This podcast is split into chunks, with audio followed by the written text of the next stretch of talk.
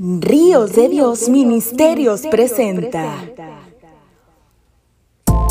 un espacio donde queremos enseñar, preparar y disipular generaciones. Traído por el pastor Rigoberto Ríos. Con ustedes, reflexionando a tiempo. Hola, ¿cómo están? Dios los bendiga. Su servidor, Pastor Rigoberto Ríos, eh, les da la bienvenida a todos ustedes y también les agradezco de manera muy especial que nos sigan escuchando a través de las distintas ah, plataformas de podcast y también que nos estén viendo a través de YouTube. Gracias por darle like, por activar la campanita, por seguirnos. Estamos trabajando para darnos a conocer con el único propósito y la única intención de compartirles enseñanzas de la Biblia. Estamos en esta fascinante carrera eh, de conocer a grandes personajes de la Biblia y recuerden que nuestra intención no es dar datos biográficos porque muchos de estos personajes eh, bíblicos no tienen mucha información acerca de su vida, pero la intención es más que todo extraer alguna enseñanza objetiva que nos pueda ayudar a nosotros para aplicarla a nuestra propia vida y caminar de acuerdo a la voluntad de Dios. Esa es eh, eh, la, intención de, de, estas enseñanzas de los grandes personajes de la Biblia. En esta ocasión vamos a hablar acerca de Jetro Jetro, el suegro de Moisés, es otro personaje que la verdad a mí también me, llama mucho la atención porque personas como Jetro y tal vez también podemos ver Melquisedec que no eran hebreos, pero sin embargo adoraron al Dios verdadero y ellos jugaron un papel muy importante en la historia hebrea. Como les estoy eh, platicando acerca de Jetro. Eh, algunas cosas que podemos ver aquí de Jetro es que él es de la tierra de Madián, él era pastor de ovejas y también era sacerdote de Madián, según lo dice en Éxodo capítulo 18. Eh, él es papá de Séfora, quien llegó a ser eh, la esposa de Moisés. Así que Jetro es suegro de Moisés. Y pues también ah, eh, vemos que tenía un hijo llamado Obab.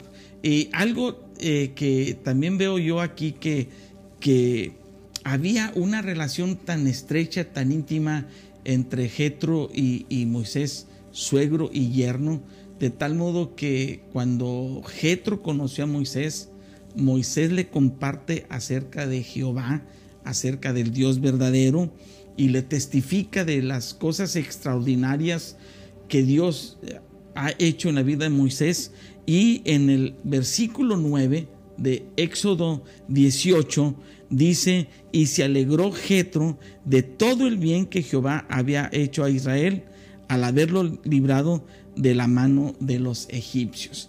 Entonces vemos cómo cuando Jetro escucha el testimonio de Moisés del poder y la grandeza de Jehová, dice la Biblia que él, él, él se alegra y en el versículo 10 dice, y Jetro dijo, bendito sea Jehová que les libró de la mano de los egipcios y de la mano de Faraón y que libró al pueblo de la mano de los egipcios. Ahora conozco que Jehová es más grande que todos los dioses, porque en lo que se ensoberbecieron prevaleció contra ellos.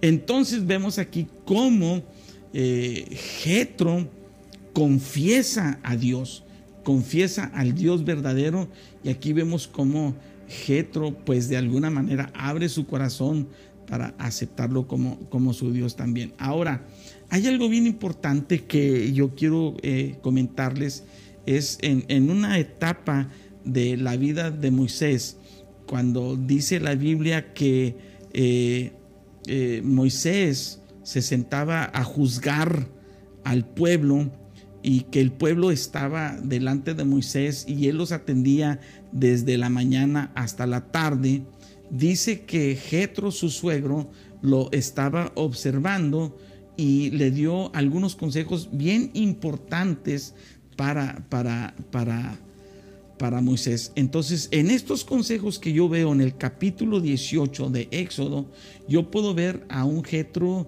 que tiene una capacidad administrativa y una capacidad de liderazgo extraordinaria, una sabiduría que eh, le da estos consejos tan atinados a, a Moisés. Y cómo es que Moisés hace caso de estos consejos y vemos cómo es que Moisés aligera su carga. Y lo podemos ver en Éxodo capítulo 18, versículos del 13 al, al 27. Como le digo, en los primeros versículos del 13 al 18 vemos cómo Jetro observa a Moisés y cómo Moisés está durante todo el día atendiendo los asuntos del pueblo y cómo es que Moisés poco a poco corre el peligro de minar su salud y de su capacidad.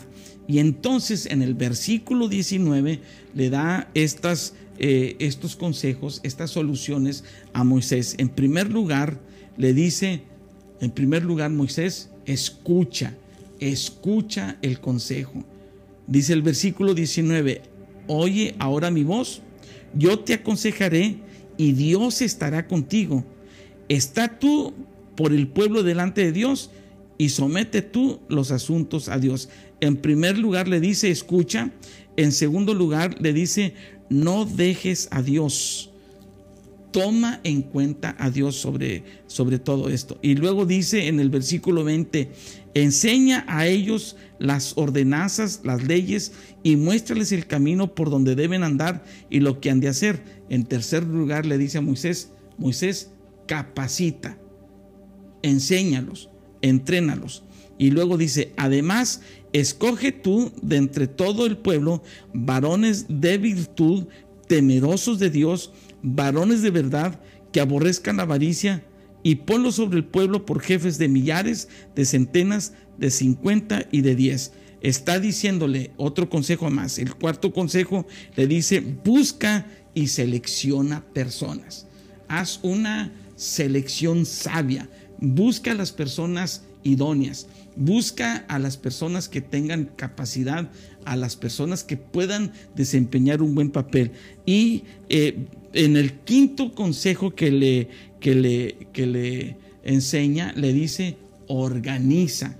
Cuando uno organiza bien a las personas, es más fácil que podamos llegar al objetivo que nos hemos trazado.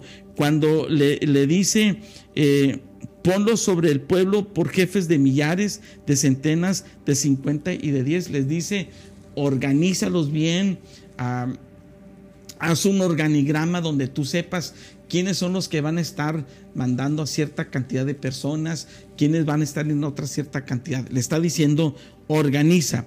Y luego el versículo 22 dice, ellos juzgarán al pueblo en todo tiempo y todo asunto grave lo traerán a ti y ellos juzgarán todo asunto pequeño. En otras palabras, le está diciendo Moisés, el sexto consejo, aclara las funciones que ellos van a tener, aclara funciones. Este también es un consejo extraordinario. Tú no puedes demandar resultados a una persona si no le aclaras primero qué funciones deben seguir. Dice, así aliviarás la carga de sobre ti y le llevarán y la llevarán ellos contigo. Y luego dice, si esto hicieres y Dios te lo mandare, tú, tú podrás sostenerte y también todo este pueblo irá en paz a su lugar. En tercer lugar, le dice, da resultados.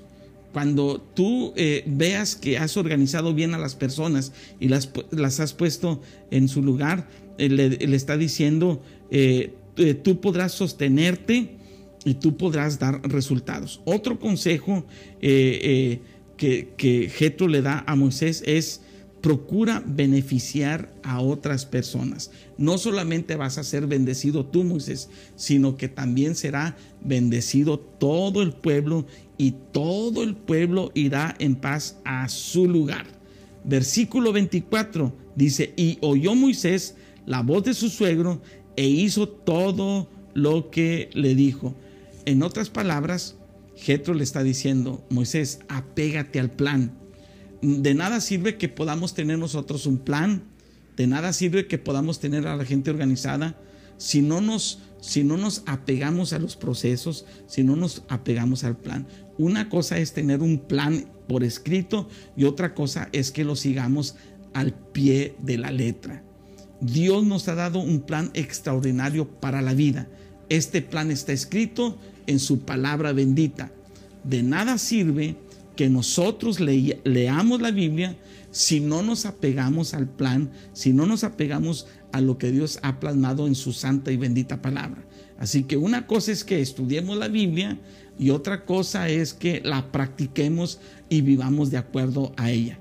Volviendo al asunto de Jetro y de Moisés, eh, Jetro le dice a Moisés, apégate al plan, a, la organización, a, los consejos que te estoy dando. Y entonces dice el versículo 25, escogió Moisés varones de virtud entre todo el pueblo y los puso por jefes sobre el pueblo, sobre mil, sobre ciento y sobre cincuenta y sobre diez. En décimo lugar, Moisés debía actuar. Jetro le dice a Moisés, actúa. De nada sirve que nos apeguemos al plan si no caminamos haciendo las cosas que debemos hacer. Actúa. Y dice el versículo 26, y juzgaba al pueblo en todo tiempo. El asunto difícil lo traían a Moisés y ellos juzgaban todo asunto pequeño.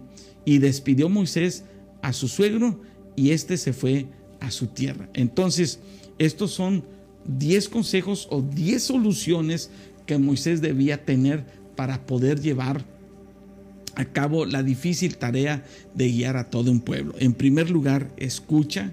En segundo lugar, toma en cuenta a Dios. En tercer lugar, capacita. En cuarto lugar, busca y selecciona personas. En quinto lugar, organiza bien. En sexto lugar, aclara funciones. En séptimo, en séptimo lugar, busca dar resultados. En octavo lugar, beneficia a otros. En, el noveno lugar, apégate al plan. Y en décimo, actúa. Estos son 10 consejos que a usted y a mí nos va a servir mucho. ¿Para qué? Para que podamos ser eficaces, funcionales y podamos cumplir con, con, el plan que, que, se ha asignado para, para nuestra vida o para nuestra organización. Estos consejos los recibió Moisés de Jetro, su suegro, un hombre sabio, un hombre que aprendió a conocer a Dios, un hombre que aprendió a amar a Dios. Así que, pues, qué gran bendición que Moisés haya tenido a, este suegro.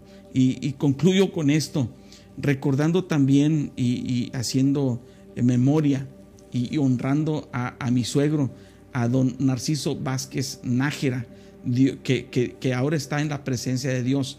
Dios me bendijo a través de este hombre santo, que sus consejos, sus pláticas, sus charlas, que muchas veces tuve con él, un hombre que amaba a Dios, un hombre que estudiaba la, palabra de Dios y a pesar de su condición física, don Narciso Vázquez eh, me llegó a dar consejos muy interesantes que yo le agradezco a Dios. Y cuando yo platicaba con, con mi suegro eh, Narciso, recordaba mucho esta relación tan extraordinaria que tuvo Moisés con Jetro.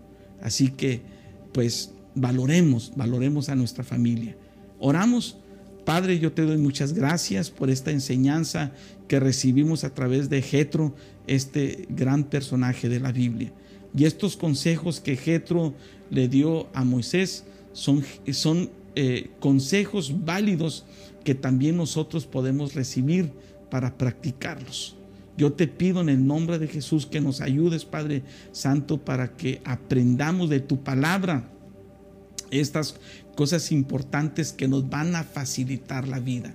En el nombre de Jesús, bendice a cada oyente que hoy recibe esta palabra. Y que Padre Santo, ellos puedan ver tu gloria, ellos puedan ver tu manifestación gloriosa en sus vidas. En el nombre de Jesús, amén. Muchas gracias, amados amigos, y que Dios los bendiga. Nos vemos en la próxima.